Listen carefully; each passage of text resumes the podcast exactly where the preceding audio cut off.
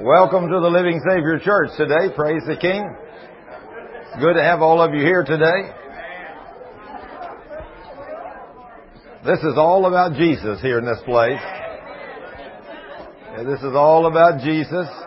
Praise the Lord. We are not about denominations. We are about Jesus. We love Jesus. We don't care if you're Methodist, Baptist, Catholic, Pentecostal, Church of Christ, or nothing. As long as you believe in Jesus. That's all we do is believe in Jesus, right, Ernest? We're all about Jesus. Praise the Lord. Thank you, Jesus. Welcome. It's good to have all of you here today. The very first thing we're going to do today, we're going to dedicate a little precious baby. Michelle here's got her little baby here. She's going to come up here and hold this little thing, and we're going to speak a blessing over this brand new little baby, this little lady. She's brand new to the world. She's going to bring her little lady up here and we're going to pray a blessing over this little child and dedicate this little child to the service of the King forever. That's what you want to do, isn't it, Michelle? Father, in the name of Jesus, Lord, this precious little lady here, we praise you and thank you for this beautiful little thing that you brought into this world. We ask you to bless this little child. We ask you to bless this child with long life, good health, prosperity, wisdom, knowledge, and understanding from your mighty word. May you use this child mightily from this day forth to touch people's lives, to change people's lives. And as she grows up, Lord, may you keep her holy. We broke every curse over this child, so there's no curses holding on to this child. This child will go forth in the power of the Lord and be used mightily for your kingdom. And we praise you and thank you, Lord, for this precious baby. Now watch over it, send angels to protect it and guard it, and we claim the little child, spirit, soul, and body, for you and service under your kingdom forever. In Jesus' name, amen. Praise the King. Glory. Praise the Lord. Praise the King. Wow. Just think. Every one of you in here was that size one time. Wow. That's hard for me to grasp. Wow. Well, well, some of you might not have never been quite that little. Okay. Okay. Yeah, some of you might have been eight or nine or ten pounds. You know, I don't think she weighs that much, does she, Michelle? No, she's a whole lot smaller than that. Yeah, uh, whenever I came into the world, I was never that small either. I weighed nine pounds and four ounces when I was born, you know, so I was a pretty good sized boy. But mother said I came out half grown, you know, so praise the king, praise the king, praise the king. She must have ate plenty, I guess, when she was carrying me. My mother was a little bitty woman. When her dad married, she weighed 107 pounds. And when she died, she weighed 135 pounds 83 years later. You know, so she was a wonderful woman of God. I am so grateful that I was raised up in a home with a family that loved Jesus. And that I think about the drug problems we have today. I have ministered to people on a regular basis that have that go up about that are involved in drugs. Well, I had a serious drug problem when I was a young boy too. You know, I was drugged to church every Sunday. Praise the King. Thank you, Jesus. That's the kind of drug problem to have. You know, mama or daddy grab you by the nape of the neck and said, we're going to church. They dragged me to church. They drug me in. Well, of course, praise God, I didn't have a clue what I had in Jesus. You know, I didn't have a clue. I was raised up in a wonderful Baptist church, but I didn't have a clue who I was, even when I accepted Jesus as my Lord and Savior at 11. I had no idea, you know, what was available in this magnificent book. No idea. I, I, I just didn't know. But you know, I got a real sneaking suspicion that most of us don't believe this book. You know, I can sit down, in fact, I sat down with five PhDs here a while back, all seminary professors. Had a privilege to sit down and talk with them. And they want to know how I done these mighty miracles that I do in the name of Jesus. I said, I do them by faith. I said, the problem is you guys don't believe the word. And they were a little, what do you mean? We don't believe the word. I said, you don't believe it. You don't believe it. And they said, we do. We believe every word. Now, one, one of those guys was considerably older than me, and he was a PhD, and his special was the book of John. I mean, he taught that in seminary. He loved the book of John. But he knew the whole Bible. I mean, he studied, he'd been there, I forget, I forget now how old he was. He was like 74, 75, so he was a few years older than I am. Not much, but, uh, he said, Thurman, I do believe this word. Now, he's a Baptist, you know, he's a Baptist. You know, these are all Baptist guys now. I believe the word. I said, well, let me ask you a question. I won't call his name, but I said, brother, let me ask you a question. I said, I never see your wife when you come over here to our church. I said, why do you never bring her? I said, is she alive? Oh, yeah, yeah, my wife's still alive. I said, why do you never bring her? Well, he said, Thurman, she's got cancer. I said, so your wife has cancer. So I said, what have you done about it? He said, well, we've had her to the doctor a few, several times, and we've had surgery, we've had chemo and radiation. And I said, but how about the word? He said, what do you mean, the word? I said, well, I thought you said you believed this book. He said, I do believe this book. I said, well, I want you to, if you don't know it by heart, I want you to open your Bible and I want you to read a scripture, two of them, or three of them, James 5, 14, 15, and 16. I just want you to turn over there and read me those three verses. So he turned over there and he read those three verses. I don't think he had those committed to memory because that's not a normal verse a Baptist doctor of theology has committed to memory. But he did turn over and read them. And when he got through reading them, this is the words that came out of his mouth. He said, Thurman, you don't really think those still work today. And I asked him a question. I said, Do you believe Romans 10, 8, 9, and 10 still works today? He said, Well, absolutely. I said, Now, how can we, you know, divide the word like this? I mean, if we as Baptists can say, anybody, I mean, I never heard a Baptist preacher disagree with me on this. I don't care who you are, what you've done. If you come to Jesus and you confess your sins and accept Jesus as Lord and Savior, they'll tell me, they walk down this aisle, they pray with you, and you say you accepted Jesus as your Lord in life, I mean, as Lord of your, of your life, every one of those Baptist PhDs said, well, they're saved. Every time. I said, well, but maybe every once in a while God won't save one of them.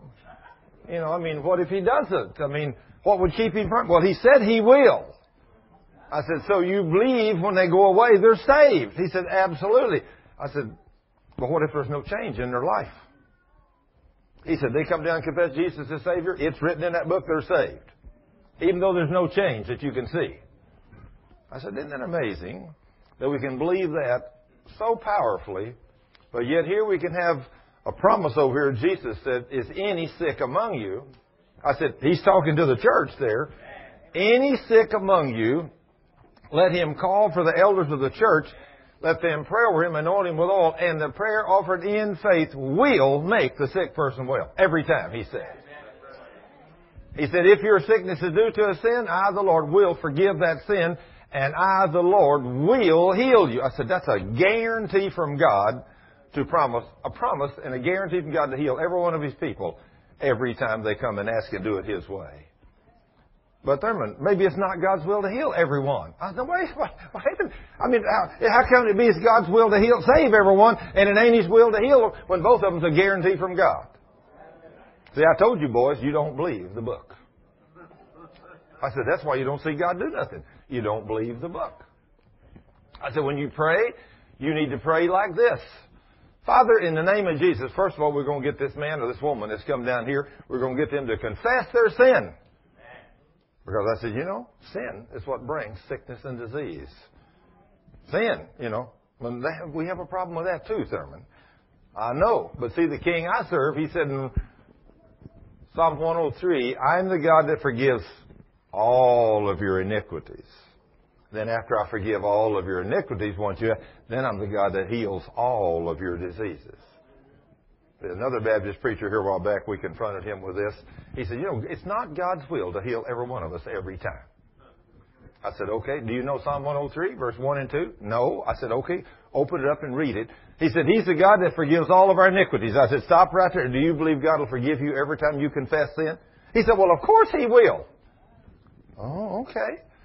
I said, why do you know? He said, because 1 John 1 9, it says, if I confess my sin, He's righteous and just to forgive my sin. So he said, I know if God said it, it's done. I said, okay, praise God. So we, we'll agree. So far, we're in complete 100% agreement. I said, what was the next line say? And He heals all of my diseases. I said, how many? He said, well, I mean, did he say? He said, well, well, he said he, he, he said all. I said, okay. so what do we don't understand about all? Once we repent of sin, what do we not understand about all? You see where I'm coming from? You know what's wrong with the church today? Unbelief. Unbelief. We do not believe that God will do what He said He will do. Today, what we're going to talk about, we're going to talk about a free choice that God gave every one of us from day one. Day one, God has given us a choice. How many times have you ever heard anybody say something bad happens to somebody? They say, Where is God in this? Why did God let this happen? You ever heard somebody say that? And they get mad at God. Hey, never get mad at God. The problem is never with God. The problem is always with you. It's always with you and me. This is where the sin occurs. This is the wicked thing we live in. This is where the problem's at, right here. I don't care what, it ain't never God. He wrote a set of rules and He made these rules and He gave you and me a choice. Now then, I might say at this point, if you're having trouble with sickness and disease, you're having trouble with demons, there's a sin in your life. There's something somewhere just like when Jesus come, came and commissioned his men in Matthew chapter 10. In Matthew chapter 10, Jesus came and he said, I commission you boys to cast out demons, heal the sick, cleanse the lepers, and to raise the dead. He said, now go into all the world and do it. Well, they came back a few days later in verse 6 and 7 and 8 and said, Lord, even the demons are subject to us in your name. He said, I know. I commissioned you to do this. Well, then just a little bit later down the road, there was a little boy come to him with epilepsy. And the man says, I need you disciples to cast this demon out of my son. And they couldn't. That demon, I mean, that beast, he manifested and he began to flop that little boy around, throw him down on the ground and scream and kick. And they said, whoa, whoa, this looks like a big, powerful one. And they could not cast out the demon. So whenever Jesus heard all the commotion, he come upon the scene. He said, "What's wrong?" The man said, "Sir, I brought my son to your disciples to cast out this demon to heal my son, and they could not." Jesus looked over at his boys and he said, "You wicked and perverse bunch, how long am I going to have to be with you boys?" I'd, I'd hate to think about what the king would say to us today. You know, because most of us was like I was most of all my life. I had never cast out a demon, never healed sick, never even saved anybody, never got anybody saved. You know, like these men back here a while ago, the Hope groups, they were talking about how they love to tell people about Jesus. That's fantastic. But for many years of my life as a deacon, I never did that. I never led anybody to Jesus. You know, that's the first command of the king once you get saved is go into all the world and preach the gospel and save their souls from hell. Tell them about me. Everywhere you go. And of course, I got an email this last week from somebody that did that at work. And the person that they were talking to was offended. So they went to the boss and said, you know, I don't like it when your employees talk to me about religion. So the employee was confronted. And the letter, the email said they both agreed that they wouldn't talk to the people that consumers about religious things. Well, let me tell you, she failed her test. Everybody will be given those kind of tests. I was given them several times. What did the king tell you to do? Go into all the world and do what? Keep quiet? What did he tell you to do? Go into the world and tell everybody about me, right, Ernest? Now he didn't. He said, if they persecuted me, they're going to persecute you. So if you ain't being persecuted, you ain't doing nothing for Jesus, right? If you're keeping your mouth shut, there ain't nobody said nothing because you are no threat to the kingdom and nothing's happened. So forget about seeing God do miracles and signs and miracles and wonders. He's not going to do them for you. He's not going to answer your prayers because you're disobedient. You're not doing what the king told you to do. The very first thing the king told us to do was go into all the world and preach the gospel to every creature. Every creature. I think about little Michelle up here. She preaches to animals all the time. She told me a while ago she's bringing all kinds of cats and dogs. So She she just she loves animals. She goes out and gets them. She brings them and nurses them to health. She got a love for animals. And I'm sure this little girl preaches the gospel to those cats and dogs and everything. I'm sure she must tell them little critters about Jesus. Because she loves Jesus. You know? So, wherever God puts you and whatever gift He's given you, He commands you to tell people or every creature about Him. Now then, if you're not willing to do that, if you're not willing, they, you go in and start telling somebody about Jesus, hey, I'm going to tell you what. A week and a half ago, when Dave and I went in to do the annual on the one of the airplanes, we're in. I told the guy, I said, he said, I want to do the annual on your airplane. And I said, good, I'll let you do it, provided you let me help you. He said, well, you got to be an A&P mechanic. I said, I am an A&P mechanic. I was an A&P instructor at Spartan School of Aeronautics for a couple of years and I got lots of aircraft experience. So if you don't let me help you on my airplane, you ain't do the annual on my airplane. Well, he wanted to do the annual on my airplane. He said, okay, you can help. The very first thing we did when we walked up there and we started checking the engines or they started checking them, the very next thing we did as soon as they shut them noise the engine down, we started talking about Jesus. That's the first words out of my mouth. We're talking about Jesus. And all of them are out there. Well, we're talking about Jesus and everything, and of course, the thing about it is, you know, one of them said something like, you know, nobody knows if God's real or not. I said, oh yeah, I know the King's real. I have a personal relationship with the King. He talks to me regular. I know the King is real. Yes, I said, even the signs and miracles and wonders for me. Well, now that gets their attention. What do you mean? I said, you see this guy standing right here beside you? That is Dave Rosenfeld.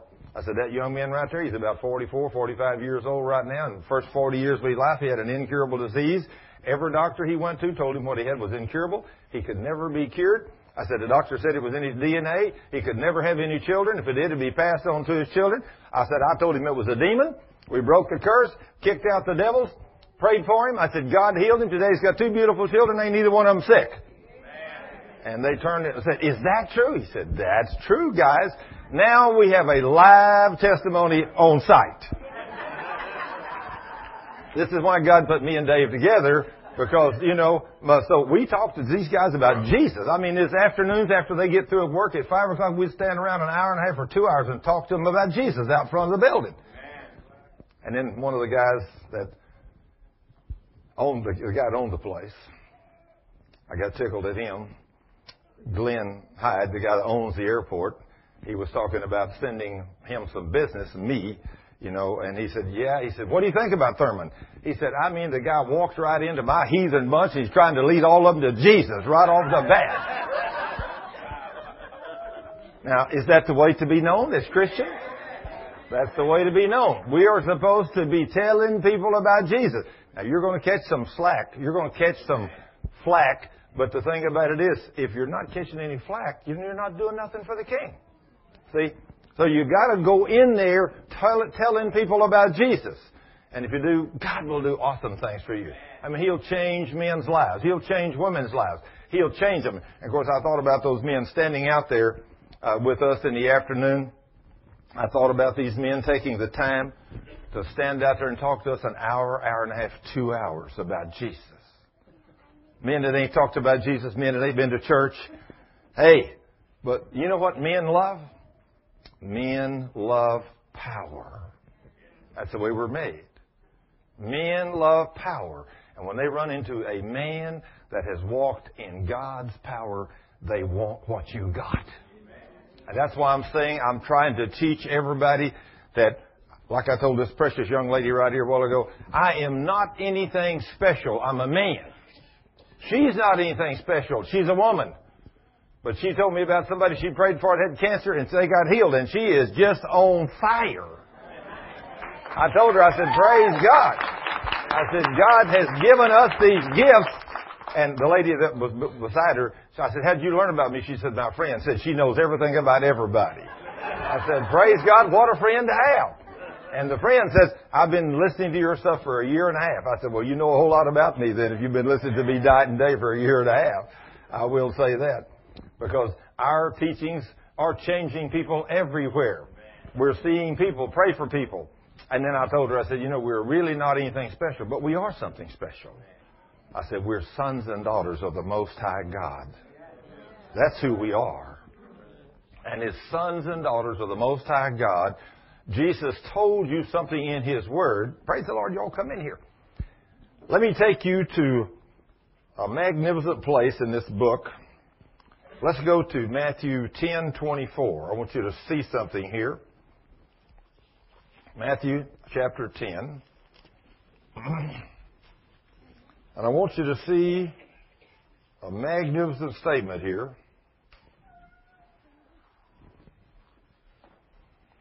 Matthew 10:24 in the NLT says a student is not greater than the teacher. In other words, a student can never be greater than the teacher. So can you, we are the students, and who is our teacher? God, Jesus, the Holy Ghost. So we can never be greater than Him. A servant is not greater than the master. Now then, I want you to turn to Luke chapter 6, verse 40. And I want you to see something over there. Luke 6:40. Luke chapter 6, verse 40. Now we see there in Matthew 10 that no student can be above his master.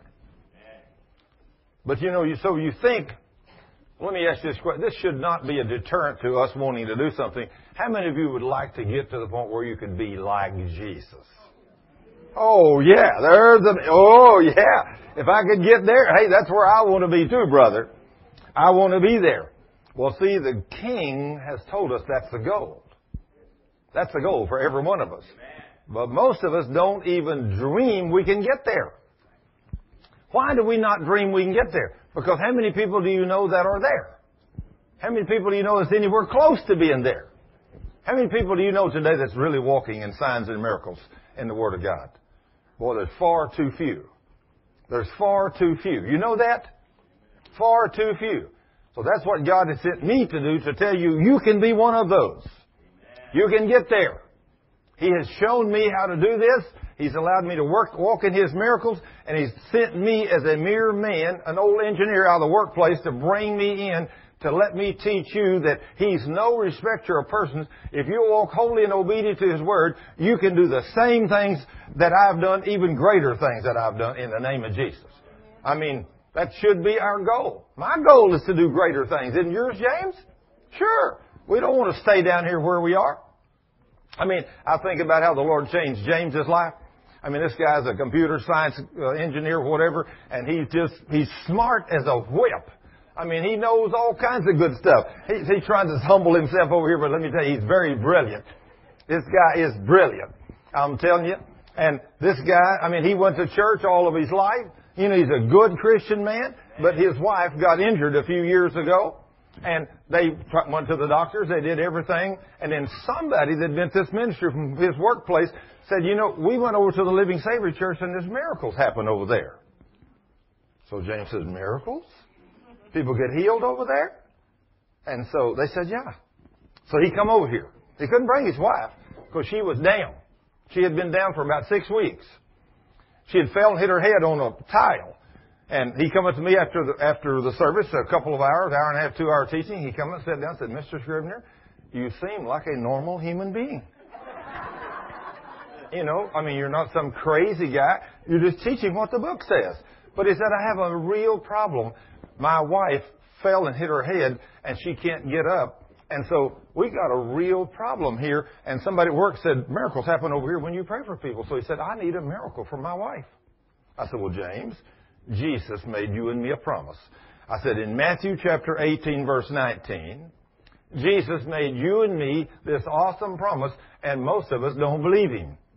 Jesus said, again, I tell you the truth, that if two of you on earth agree about Oh, James, you remember that, don't you? Well, the king said anything, didn't he? And that included your wife's sickness that day, didn't it, James? In the name of Jesus, I said, now I'm going to pray for you, and I'm going to pray for your wife, and I'm going to guarantee you the King of the universe is going to heal your wife. And see what the King also say? I've got to believe with no doubt in my heart. So I say, okay, God, I'm going to take Matthew 18, 19. I'm going to pray for his wife, and I hope if it's your will that you'll heal her. He said, that, that, mm, that, mm, that don't get it. He said, I'm not a wishy-washy God. I am well able to do whatever I say I can do in my word, and I don't go along with this nonsense. Now, you either believe me or you don't believe me. Now, you either get off that unbelief and you get back on faith, or else. So I prayed for his wife, Lori, and I guaranteed him that the king of the universe on that verse would heal his wife. I said, you go home and tell her to get out of bed, get up and walk around, do something. I said, she's healed. But what I didn't know, he had left one of his sons. There she sits back there Probably that's the little son that was home with you, wasn't it? Wasn't he the one that was with you, Lori? Anyway, Jaden, whenever he, when James got home, they was outside walking down the road. I mean, little Jaden had already got up. Mama got feeling good. Said, Mama, why don't we go take a walk? And so she said, well, I do feel real good. So she gets up and they're out walking and she's been healed ever since. I mean, we serve an awesome Jesus.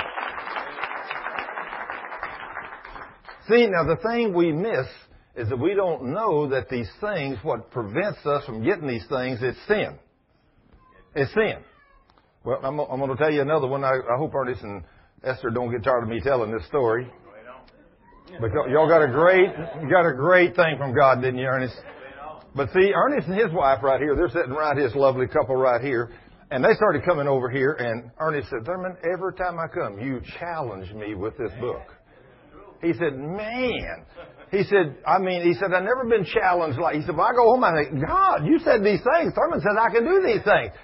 Well, they brought their granddaughter up here. She was probably 20, 21, whatever she was. 27, or whatever she was. And she had breast uh, cancer, I believe it was. Wasn't that right? And we got her to repent of all of her sins. We prayed for her, and that thing went away. And she got healed. Praise the King. So, then his lovely bride here of many years. One man in one moment. That's the way God said, it. Ernest. One man, one woman forever. Yeah. It's young bride. Yeah, I didn't say old bride. I was young bride, you know. I mean, you may be married a long time, but boy, she's still a beautiful young woman. I'll say that. She's still a beautiful young woman. But the Lord, see, now what I didn't know that Esther had had a tumor in her stomach about 15 years herself. Now, she had a friend that had the same tumor, but her friend wasn't had it cut out, and she died on the operating table. So when she died, see, they didn't know this principle about sin. And Esther didn't know this principle. She said, I ain't going to have that surgery done. If my friend died, I ain't going. I'm just going to tough it out. So she toughed it out for 15 years. When she came to us after her granddaughter got healed, I told her, I said, Esther, you got a sin in your life. We got to find out what it is. And we found out what it was. A little unforgiveness. Just a little one somewhere you know, but we got that taken care of. And once we got that little unforgiveness taken care of, I prayed for her on Sunday and she come back the next Sunday and that thing wasn't there. And it ain't been there since. Thank you, Jesus. Now see, the king has set down a set of principles. You gotta spend time with him to learn these principles. I mean, I could go on. I look all over this congregation. I see people all over the place that have healed, that have prayed the prayers of faith. I mean, but you know, you got to just tell a couple just to get people's, you know, interest uh, whet up, you might say, or something. But there's people all over this place that have been healed. I look at you all over. But now then, I want to take you back to the, way back in the book of Genesis. And I want you to see something in the book of Genesis. Verse, uh, chapter I think it's chapter 4. Yeah, 4. I had my little sticky over. I couldn't see the chapter. Okay, chapter 4. Let's stay here. Let's go down to about verse 4.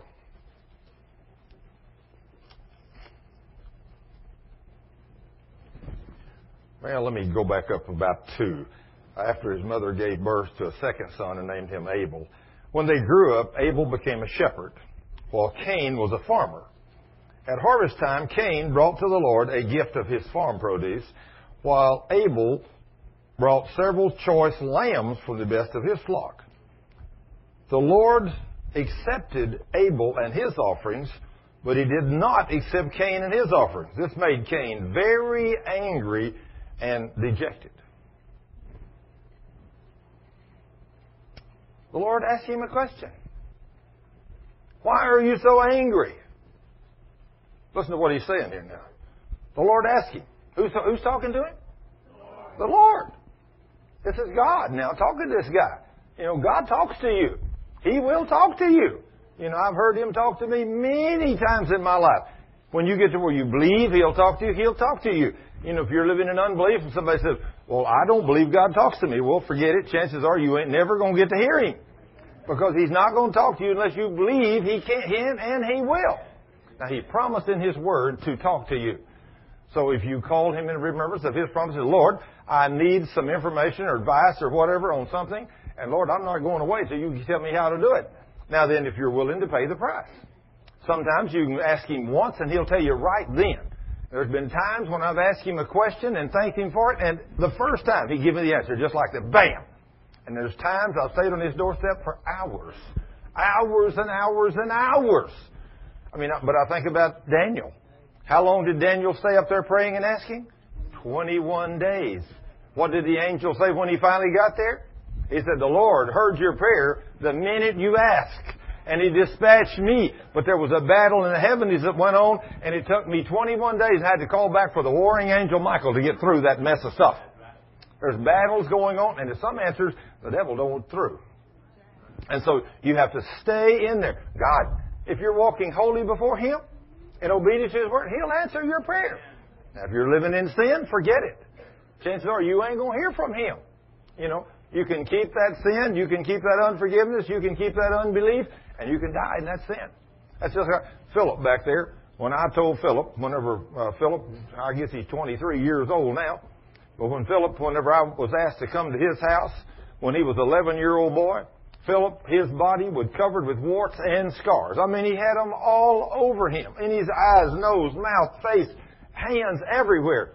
And he said, Mr. Scrivner, as an 11 year old boy, I hated because all the kids at school called me warty. Now I can understand. You know, even Christian kids do this kind of stuff. We don't teach our children how they're supposed to live and treat other people. They say things because why? They hear daddy walk in and say, oh, you know, look at that guy. He looks terrible, doesn't he? You know? You know, they hear daddy talk like that, so why don't they talk like that? Sure, they're just a chip off the old block.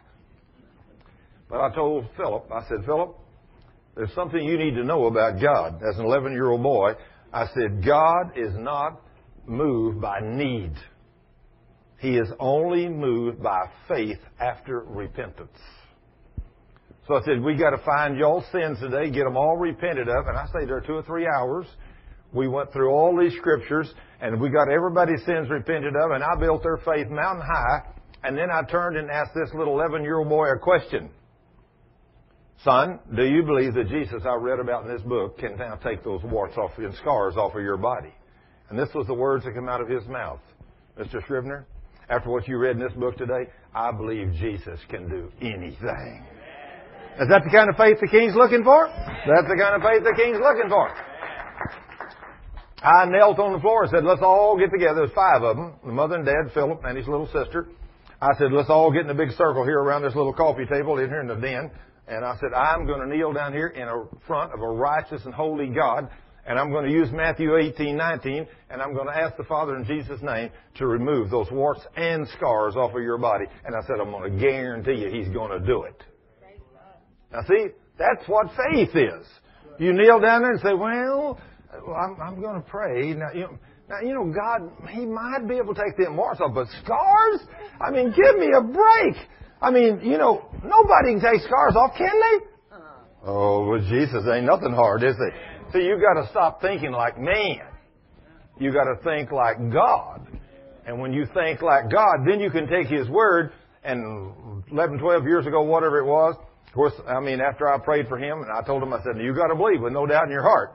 And of course they did, and within three weeks he didn't have no warts on him nowhere, and in the fourth week all the scars and everything totally left. And his mother was the first charismatic Baptist mother I ever seen in a Baptist church. I ain't never seen a mother dance in a Baptist church till her. But I seen her dance. She was happy what God had done for her baby. But we should all be happy about God doing it. He made these promises. You know, but He expects you and me to believe. You know what? My normal Baptist teachings would have had me to do if I'd have ever prayed for them. I'd have said, now, you know, I don't know. This is an awesome promise in Matthew 18, 19. But if it's God's will, maybe He'll take those things off. If it's not, they won't come off. And guess what? They would not have come off. He'd still have them today. But when you go into faith, if He said it, in other words, He says, get rid of sin. Just look what He says here to Cain, Abel. Was to Cain, He says, after Cain was very angry, the Lord asked him, Why are you so angry? Why do you look so dejected? You will be accepted if you respond in the right way. Now think about that. Is God a respecter of persons? No. Do we have to respond in the right way? It ain't no difference today. You've got to accept Jesus on His terms. You don't come to Him on your terms. You come to the King on His terms. He made the book. He made the rules. And you do them His way. Then look what He says. You will be accepted if you respond in the right way. But if you refuse to respond correctly, then watch out. Sin is waiting to attack and destroy you. Who is sin? Let's get a picture of who sin is. Who is the leader of the sin pack? The devil. Sure. The devil. It says Satan or sin is waiting to attack and destroy you. Look what he says. And but look at what God says. This has got to be a misprint. But God, He will protect you. No, that's not what it said at all. It said you must subdue it. Who has power over sin? You have power over sin. Every time that devil comes to you to tempt you to do something earnest, God's given you the power to either say yes or no, right? When that devil comes to you, he can give you the power. And if you make the wrong decisions, you know, this lovely bride of yours says something you don't like, and I know that never happened to y'all, but in all those years. But if she says something you don't like, then you got to love her and forgive her. Right then, you know. Now, if you get in unbelief un, un, and get it angry with, it can bring sickness and disease to both of you. See, that devil will attack. He'll come in there. You know, it's just like last night. You know, I, I made my honey bunny a promise this this last week. She said I'm going to sing uh, for, with my daughter Saturday night at uh, eight o'clock. I said okay. She said I'd love for you to go to dinner with me out there at seven. We have time to sit down and have dinner. You know, and uh, then I'll have time to sing, and, and you can come on home and study. Well, last night Dave and I had been working on airplanes, and of course, after we got through working on airplanes, we had to go out and check them out. You know, you can't not go check them. You got to make sure they're working right. I mean, right? So we went out and shot. We went up early to Oklahoma, and then you know we did a real good checkout. Went up early to Oklahoma, and then back over to Decatur, and back down to uh, Bridgeport, and shot a VOR approach over, and then we come over and shot a, one of them angled VOR DME approaches over at uh, uh, uh, Decatur. Yeah, Decatur. And then we decided to come home. Well, when we got to the house and landed at the airport and got the airplane in the hangar, I looked at my watch and it was 8:44. And so I thought, yeah, I didn't think about nothing. You know, we went on, went home. But when I got to the house and Cheryl's car was gone, I said, I am in trouble. I forgot Cheryl was singing tonight. I go in and I said, Yesha, was my wife upset? She said, Well, there may be a little frost around your house. she said, I guess I'm going to have to go have dinner all by myself. And so she drove off. I went in and got cleaned up right quick, and although it's nine o'clock, I'm telling you, I drive all the way out to where she's singing and walk right up on stage and give her a kiss right in front of everybody.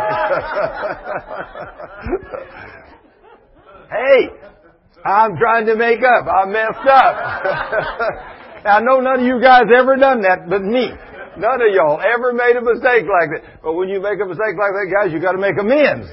You know, and of course finally she got a break and she comes sat down with me and she says, did you put the airplane in front of me again?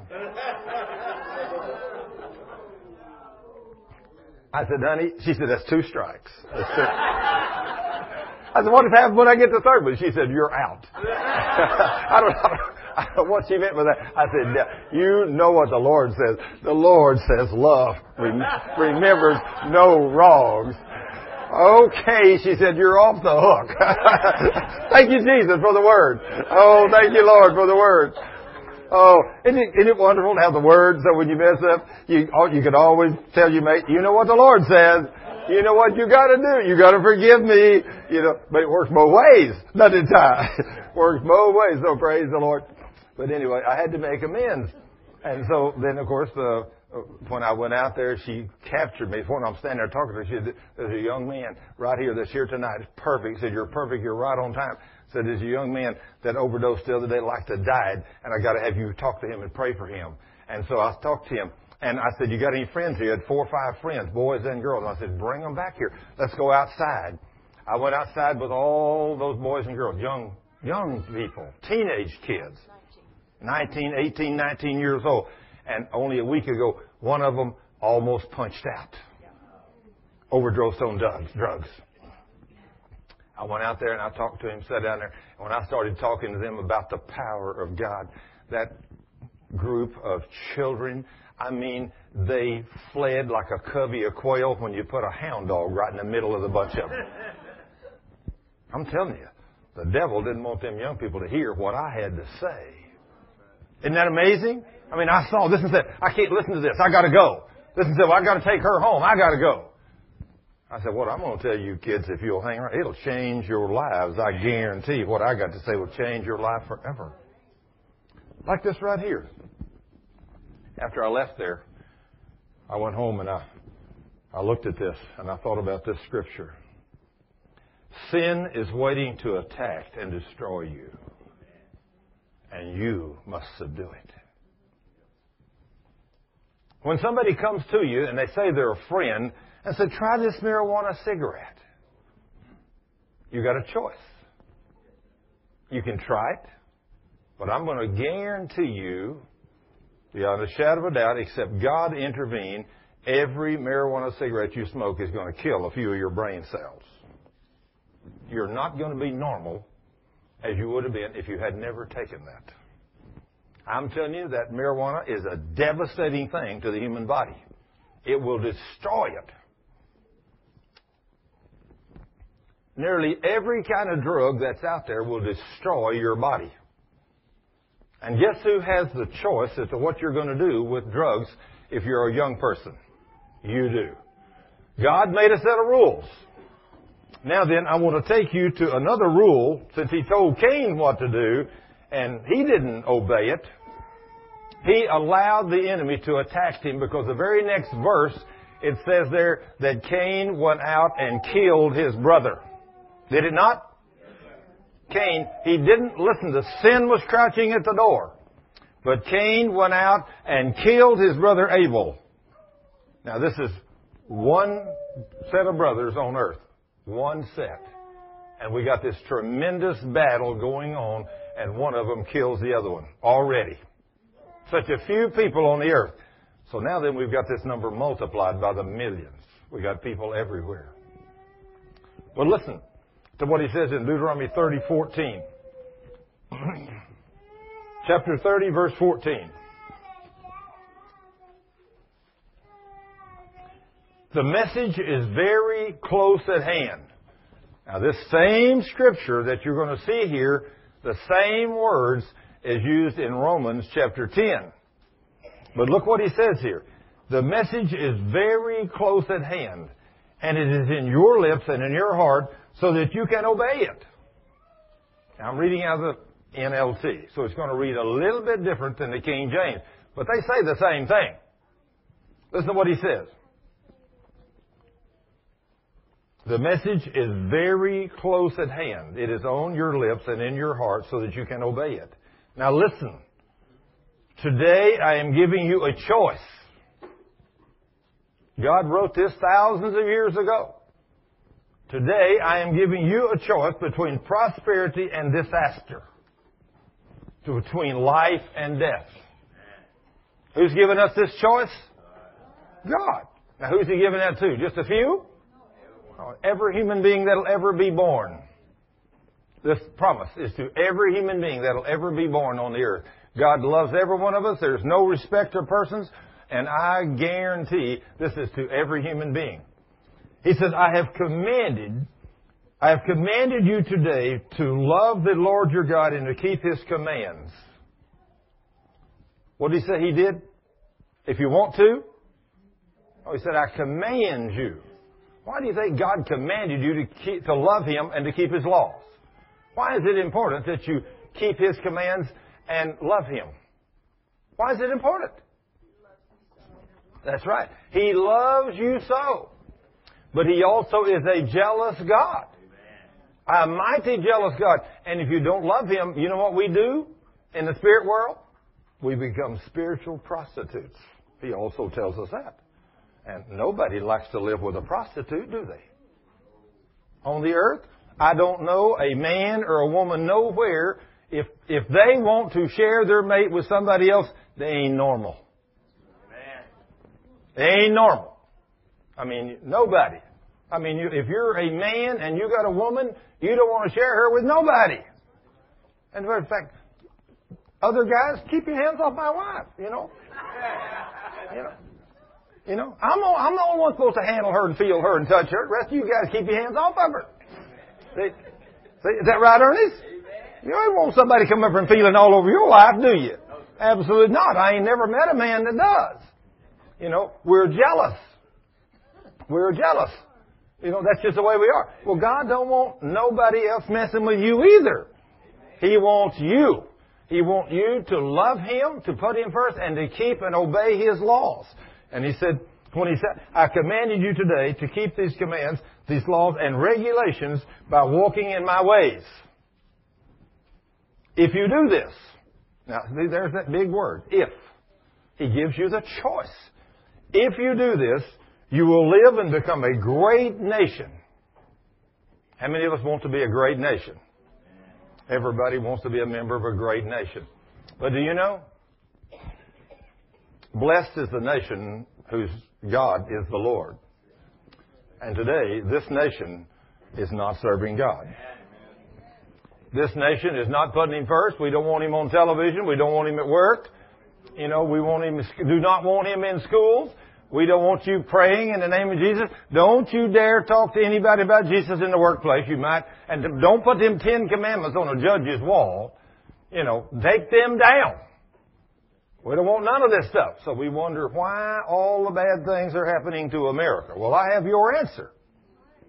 I have your answer. You know, it's because we are not serving God. That's why all these devastating things happen. He says, if you keep all my regulations, walk in my ways, if you do this, you will live and become a great nation, and the Lord your God will bless you and the land you are about to enter and occupy. If you turn your, if your heart turns away and you refuse to listen, and if you're drawn away to serve and worship other gods, then I warn you now that you will certainly be destroyed. Now, I don't like that, do you? He didn't say maybe. He said, You will. It's like I told that young boy that I sat there with that OD'd on drugs last week. I said, Son, you had a wake up call. I said, You better be glad God's giving you another chance. I said, You know, when you OD'd on those drugs, I said, You know, you could have opened your eyes in hell. you could have been there forever. I'm going to make a statement to you.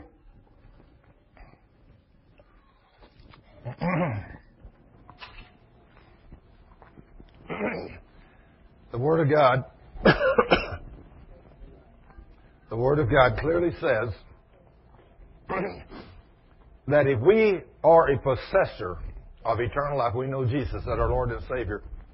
The Word says in 1 John, we cannot sin. Is that a mouthful? That's a pretty, that's a pretty good place to challenge us right there, isn't it, Ernest? That's a pretty tough challenge. The king says, if you really know me as your Lord and Savior, and my Spirit is in you, you cannot sin. You will not sin. So I'll make this statement to you. A true possessor of eternal life there's no drug addicts that are true possessors of eternal life. Somebody says, that's hard. I said, well, the Word says that. If you're really a possessor of eternal life, and let let me add a little phrase to it, and you know who you are. Let me go that step. If you know who you are as a son or a daughter of God, once you get a hold of the fact that I'm a son of God, I'm a daughter of the King, the drug problem goes away. When somebody comes, you know, that's just like if, let's say you used to be a thief. And you know, you used to break in, maybe when you was 18, you knew how to pick a lock. I mean, you could go into any candy store in town. Y'all go and take all the candy you wanted to. You take little choice pieces. They never missed them. But you were a thief. And then you got saved. And they say, Andy, let's go down and break in that store again tonight and get us some more candy. He said, no, I can't do that no more. What do you mean you can't do that no more? I accepted Jesus as my Lord and Savior last week. What's that got to do with it? Everything. I'm a new creature now. I don't, I don't steal, I don't break in locks no more. I don't, I don't do this no more. Why don't you do that? Because the old boy died. They look at you and say, you still look alive to me. But see, in the spirit world, that man's dead. You got to keep him dead. Because you can still make that same choice. When that flesh starts calling for that candy, you can say, well, maybe just one more time. Is that right? Sure. You can do it. One more time. It's a choice God give you. If you make the wrong choice, guess what you're going to have to pay? The consequences. Serious consequences. You're going to get caught. They're going to put you in jail. And then you're going to look bad. Let's go over here to another place. I've got another scripture I want to talk about right quick. Let's go over to John 5. Let's go to John 5 and we'll start with verse 1. I want you to see how this man was just like we are today when it comes to getting healed. John 5 1, it says, Afterwards, Jesus returned to Jerusalem from one of the Jewish holy days. Inside the city, near the sheep gate, was the pool of Bethesda with five covered porches. Crowds of sick people. Crowds of them.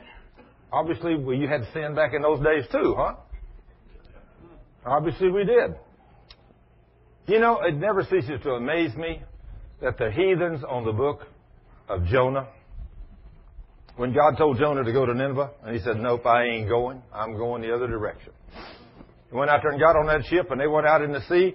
God wasn't intimidated. He just waited. I got right out there in the real deep water. then he just waved his hand a little.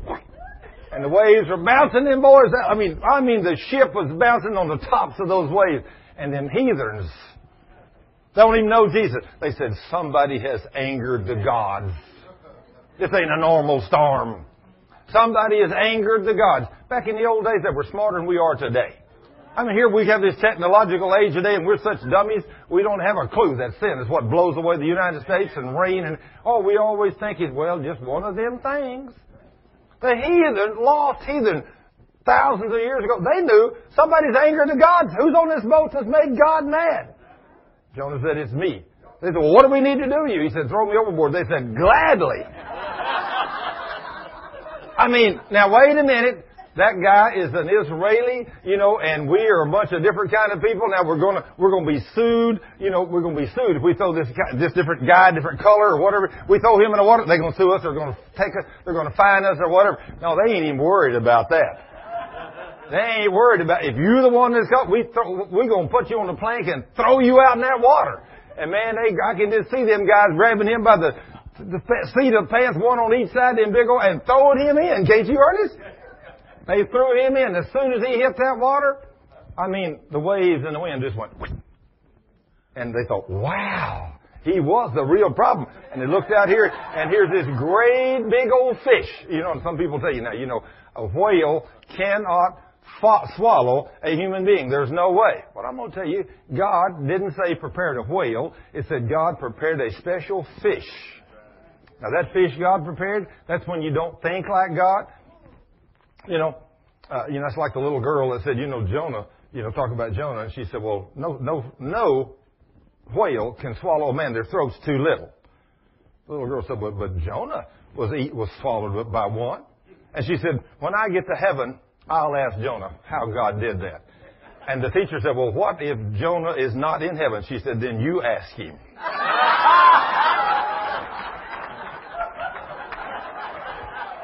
you ask him. I see, the little children, they even know how people live, whether they're going to be there or not, right? Then you ask him, you know, because I'm going to heaven. If Jonah's not there, then you ask him if he's in the wrong place. But I believe Jonah's going to be in heaven, she said. And so anyway, God prepared this great big old fish, you know, and this fish comes swallowed up Jonah. I mean, I can see it now. I can really see it now. Jonah's out in that water, and he says, okay, God, so these guys are going to throw me out here and I'm going to drown, but I still ain't going to Nineveh. And all of a sudden he turns around and when he looks, there's a fish with a mouth this big and he's going down and he sees that throat and him reads and he's going, he's, I can hear him screaming out, God, I repent. I'll go to Nineveh. But God said, okay, so just right on down that gullet, right down into the belly and all that acid and everything else. And you know it's got to be dark in there. I mean, it's dark in there.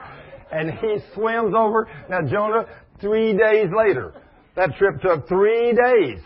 And Jonah's in that acid, and I'm sure that when that fish swam up on the bank, and everybody looked out there and said, look at that giant fish. And he opens his mouth, and out walks this preacher in a three-piece suit. What do you think he must have looked like? I think his old clothes was rags. I think the acid had eaten him. I think his skin was burned. And I think you could smell him for a mile. And he walked that thing, repent! Repent! The kingdom of heaven is at hand. God's going to destroy this place in 40 days if you bunch of heathens don't repent. Now, you think God could get people's attention like that? Hey, he needs to have a few more of those today. He needs to send a few people around like that to get people's attention. But he got their attention. And so it says here then that it says after Jesus went up here inside the pool of Bethesda, all these people with sick people. They were blind, they were lame, they were paralyzed, and they lay on the porches. One of the men lying there had been sick for 38 years. How would you like to be that guy, Tom? No, thank you. I don't want to be that guy either. I mean, it, when you get sick, Keith, you just get sick for a couple of days. It's bad enough, isn't it? You certainly don't want to be down sick 38 years. No way. We don't want that at all. Then he says there, he says, 38 years, when Jesus saw him and knew how long he had been ill, he asked him this question Would you like to get well? I mean, why in the world would you ask that question? Doesn't anybody know anybody wants to be well? But obviously not. I mean, I know some people that gloat in their sickness. People are waiting on them, hand and foot, you know. I mean, they ride around in, you know, I mean, little motorized chairs and all kinds of stuff, you know. I don't have to walk, you know. Uh, you, you help me do this and that. You, you know, you have to help me. They don't want to do nothing for themselves. So many people are like that today. Not all of them that are handicapped, but some of them are. And some of them don't want to get well. Then Jesus, look what he said, I can't, sir. See, that's what we say. That's our, that's our message. I mean, I can't get well. I mean, good grief. You know, I've been to the doctor, you know, and what else do you want me to do? The doctor said what I got's incurable. There ain't no way I can get well. But see, the doctor never asked this one question. Have you repented of all your sins lately? The doctor don't know that state, that statement. Do they? No, they don't know that. And that's why we have such a failure in the healing ministry today because people are sick because of sin. And when you learn, you get rid of that sin, then somebody can pray for you and get you healed. I have seen it over and over and over and over thousands of times. So it's not just a coincidence. I mean, not a coincidence. But look what he says here. The sick man said, For I have no one to help me into the pool when the water is stirred. While I am trying to get there, someone else always gets in ahead of me. Now, isn't it amazing why God would only allow the first one? I'm telling you, if I was sick, and I'd been sick 38 years, I'm telling you, I'd be laying on that rock. I mean, all I have to do is just stick my arm in the water. I wouldn't be way up there under one of them porches. I mean, if I'd been sick 38 years, I mean, would you, James? I mean, I'm laying on the side of this baby. I may just, I might just lay there arm in the water all the time. That way, nobody gonna beat me in the water. I'm in the water. You know, I ain't taking no chances. If I, I mean, the first one's almost gonna get healed. I'm gonna be the first one. But this guy's not diligent, see? He's not dedicated, and that's what's wrong with us. We're not diligent to seek God. But he's, God's mercy, he says, while I'm trying to get there, someone else always gets in ahead of me. Well, he's sick and afflicted. Jesus told him, stand up and pick up your sleeping mat and walk. In other words, do something. Now the man right there could have said, but I can't, sir. I'm paralyzed. Or he could have acted on the word. In fact, what was it? Sunday night or Tuesday night? Sunday night last week when the woman had the, from Florida? Was that last Sunday night? Last, huh? No, it was Saturday healing school? I thought it was Sunday. I thought prayed for anyway. Saturday or Sunday of last week we had a healing school. Yeah, we prayed for her both days. That's right. It was the second day. The second day she was standing right there, and Cheryl come and got me and said, "You need to pray for her again. She's got a real serious problem with her neck and her back and her legs." And so we all of us had prayed for her on, on Saturday, but she didn't get healed. So I came over there and reached up and put my hand on her and said, ma'am, have you got ever sin repented up? She said, yes, I have ever sinned repented of. I just put my hand on her shoulder. I said, Jesus Christ, the King of Kings, He said for me to lay hands on you and cast out the devil and He would heal you. I said, woman, you're healed. I said, bend your head all the way to the left. And she looked and she said, now? I said, yes. And she started bending, and when she did, her head went plumb around backwards. I mean, she could see over her shoulder, and her eyes got that big around. Now we've just seen the king by faith do a great and mighty work right there last Sunday evening. And then she said, well, I've got this serious pain in my back. So every one of us, Ty and me and Eldon and all of us began to attack the problem in the back. And every time one of us prayed for her, the pain got less and less and less until she got completely healed. No more leg problems, no back problems or nothing. But I bet you we prayed for her five or six or seven or eight times, didn't we, Ty? Several. See, you don't ever say, take no for an answer. You realize the King has given us this power, and so we stand on His promises. When people get their sins repented of, we believe and we see God heal people like that. But this woman was amazed. I'm going to tell you, she really didn't expect to be able to turn her head all the way around. Because if she had of, you see her eyes, Eldon? He was standing right there beside me. When she started running, there was no pain in her head started going around. Her eyes got that big. I, whoa! She said, I can do it. Hey, isn't it wonderful to see God do these kind of things for His people? But see, when I told her to move her head, she had to act. She instead of turning to me and said, but Thurman, I can't do that. I can only move it just about this far, and that's all. No, she just done it. Just what did Jesus tell this guy to do here? Get up and walk. Get up and walk. He said, take up, stand up, pick up your sleeping mat and walk. Instantly the man was healed. He rolled up the mat and began walking. But this miracle happened on the Sabbath day. Oh, so the Jewish leaders, they objected. Now, a man's been sick 38 years and the church leaders are fussing because a guy got healed. We don't do this on church day. We do this during the week. You know, that's the only one. We, we pray for people to get healed every day of the week. I mean, we don't care what day of the week it is. We pray for you for your healing and we expect God to do what He promised to do. Because Jesus said His Father never rests. Now, I've not obtained that yet, where I don't have to have a little rest once in a while. But I'm working on it. I'm working on it. Praise the Lord. It says, so the Jewish leaders objected they said to the man who was cured, You can't work on the Sabbath. It's illegal to carry that sleeping mat. Isn't that amazing? He replied, The man who healed me said to me, Pick up your sleeping mat and walk. Who said such a thing as that? They demanded. The man didn't know, for Jesus had disappeared into the crowd. But afterwards, Jesus found him in the temple and told him. Now, this is very, very important, this next statement. When Jesus came back and found the man, he said, Now you are well. So stop sinning. Or something even worse may happen to you. Is that an awesome statement? Why do we not see these things? Why do we not believe that when, if God, when He was here on the earth in the form of Jesus, when He told us stop sinning or something worse is going to come upon you, here's a man that's only been sick and paralyzed for 38 years.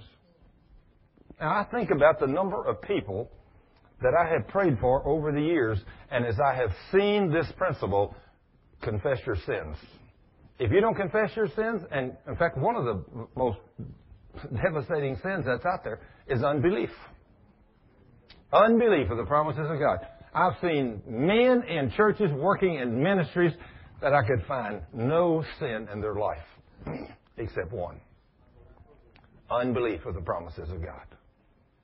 And when I get them to repent of that, then I've prayed for them and I've seen God instantly heal men laying flat on their back that couldn't move, just like this man that Jesus did right there. I've seen men that were down on their back, and that's where I've seen of, of so many healings is in backs. And when you find out, hey, what's your problem? Unbelief. I don't have unbelief. I believe God's promises. And that's what they'll tell you every time. I'm not in unbelief. If God said it in that word, I believe it. I said, well, then you don't know it. Oh, I've studied the book. Well, let me take you just to one very simple little statement in John 14, 12. What does Jesus say in John 14, 12? What does he say? Somebody look that up. John 14, 12. This is what Jesus said, in, just like he said in Luke 6.40. I never did read Luke 6.40 a while ago. But in Luke 6.40, he says, after he said, no, over in Matthew 10.24, he said, no student shall be above his teacher, or his master. But in Luke 6.40, he said, everyone that's perfectly trained shall be just like your master. So you and me, if we get perfectly trained in Luke 6.40, you and I ought to be doing the exact same things that Jesus was doing. The exact same things. In His name, of course. But in John 14.12, when you read that promise, you'll think that you might be able to do greater works than Jesus, because John 14.12, Jesus said, to anyone that believes in me, not only shall you do what I've been doing, but greater works than these that I've done shall you do in my name. Now what does that mean? What does that mean if you can never go above your master? But he said there it appears you can. Now here's what that means. You can never go in quality above a miracle that he did. But in quantity, you can. In other words, I know men today I think about here a while back whenever I watched a Billy Graham deal on television and they told how many people in the world were, was watching that show. It was millions. Hundreds of millions. Jesus never preached to hundreds of millions at one time. He was limited to walking. He was limited to, to what he could speak out of his mouth. A few hundred or a few thousand at a time over there in Israel. And he never, he never had a car to travel in, never had an airplane. He traveled walking by foot but he changed the world walking by foot. But now we take his name and with the electronic amplification and all the stuff we got, we can preach to millions of people. In fact, men today, I mean, some of these men that are flying around all over the world, these big airplanes, they'll preach in New York City, and tomorrow they preach in L.A. That's no problem today, is it? No. You couldn't do that a few years ago. But today you can. You know, but just a few years ago you couldn't. I think about some of the places we've been and how the Lord sent us out, all these places now where we're going and preaching and teaching the Word, and then the next day we'll be halfway across the United States. You know, I mean, it's just amazing how you can move so quickly and how you can be teaching God's Word. I mean, it's amazing. It's just amazing. But that right there where he says we cannot be above Him, but then in Matthew 5.48, he makes an awesome statement. And here back, back I was teaching people that we need to be as close to perfect as possible. Just exactly like Jesus. And the average person, like had a young man Bible study sitting right over here one night, he said, Are you telling me that it's possible for a human being to be perfect? And I said, Well, uh, I'm going to just let the Word answer that itself. I said, I want you to turn over to Matthew 5.48 and I want you to read that scripture. And this is what Matthew 5.48 says. What does it say?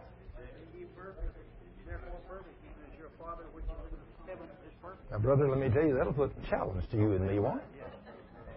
And that's what the king said that too, right? King, Jesus said, be ye perfect, even as my Father which is in heaven is perfect. You talk about a challenge for us? That challenges me. Anytime I got to be just like Jesus, let me tell you, that's a challenge. But let me tell you, since he put that in there, and Titus 1 2 says it's impossible for God to lie, I know that's an obtainable goal for every one of us. And when we, the closer we get to those goals that he's talking about and all these things, the greater will be your faith and the greater will be the power he will release through the ministry he puts you in. Now, if you're walking in some kind of sin or just the sin of unbelief, you may be the Baptist, uh, best Baptist preacher like I used to be. Uh, I mean, I wasn't the best Baptist preacher, but I was a Baptist and I was a deacon and a Sunday school teacher and all that stuff. I never saw God do nothing. I mean, I served Him, loved Him, worshiped Him. I didn't pray for people because I didn't see nobody else praying for people and seeing nothing happen. So I didn't see God do nothing, but I was walking in obedience to His Word, but there was an ingredient missing.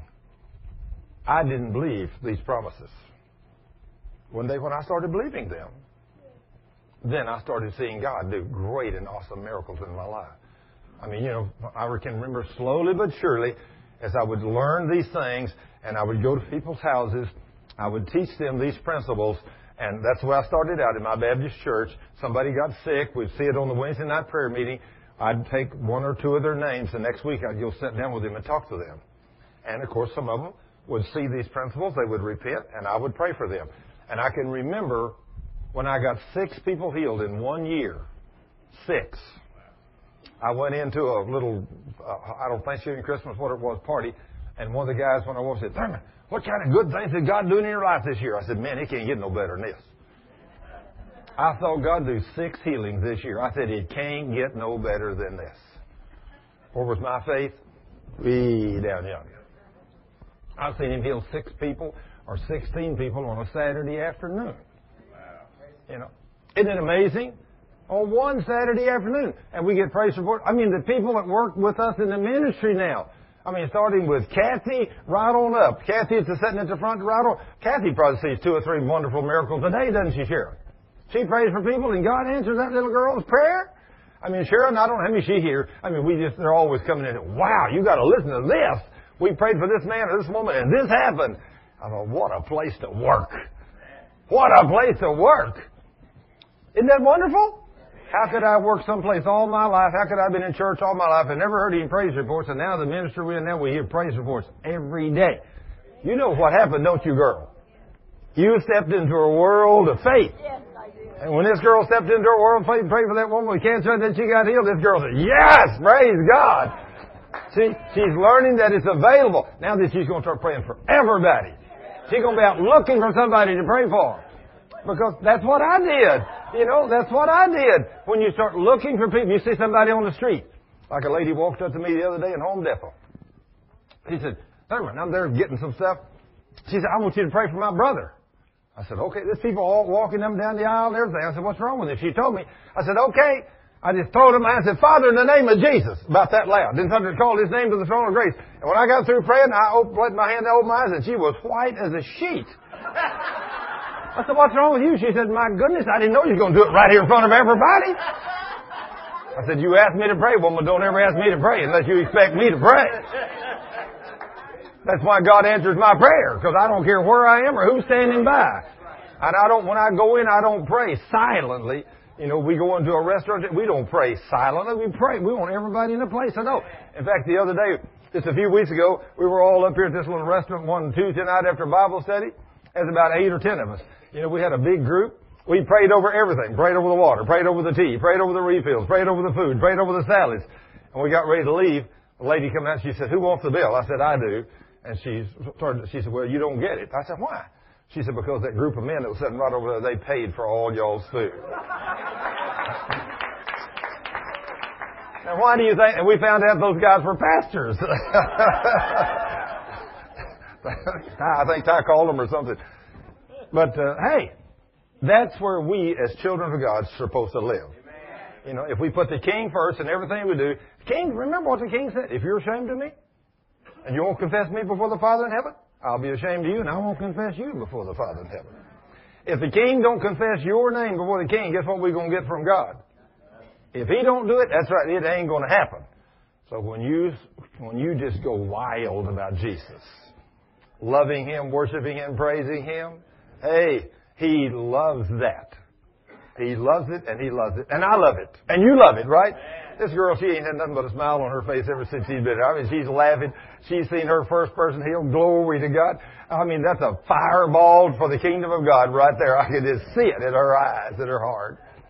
Father, in the name of Jesus, Lord, we thank you and praise you that you're the King of the universe. Lord, we could talk about you all day and your mighty miracles and your healings and your wonderful that we're so grateful that here, Lord, we're all about you. And Lord, this church is all about you. Lord, you're the King, you're the Lord, you're the Savior, you're the healer, you're the deliverer, you're the provider. And Lord, we're grateful that we can be your children. We're grateful you chose us to serve you. Now, Father, today, if anybody needs to know you as Lord and Savior, we invite them to come up. And Lord, we'll lead them to Jesus. Because the promises of God, you have to know Jesus before you can get His promises. He don't give them to His nobody but His children, or at least very rarely. But it's a whole lot better if you become a child of God, then He will easily, openly give you these promises. And Lord, we thank you for all the people that are here. And we thank you, Lord, for opening our hearts and our understanding to you, mighty word. We thank you for these great and awesome promises that you've given us, the freedom to make the choice. Help us this week, Lord, if we go out to make the right choices. That we will, we will not listen to the enemy. When the enemy comes to try to get us to sin, let's kick him out. And let's walk holy before you, Lord, so we will not have to die. Because you said sin brings forth death. And when sin is fully complete, it brings forth death. So, Lord, walking holy and in righteousness brings forth life and life eternal. And that's what we want. We want to live a long, healthy life with you and serve you with no sickness and no disease. And Lord, we stand by faith. Since you bore our sickness and removed our disease, we're going to stand by faith that we don't have to be sick. And Lord, we're claiming those promises because you made them for us in your word. Now, Father, thank you for this day. Thank you for everybody's here today. And use all these people, Lord, as they go out this week. Use them to tell others about Jesus, to pray for people, to talk to people about you, so that you'll be able to do great and mighty things when they pray for them. Change the people's lives that they touch this week forever. In Jesus' name. Thank you, Father. Amen. If you need any of the media back there, if you're new here, everything back there is free. You don't have to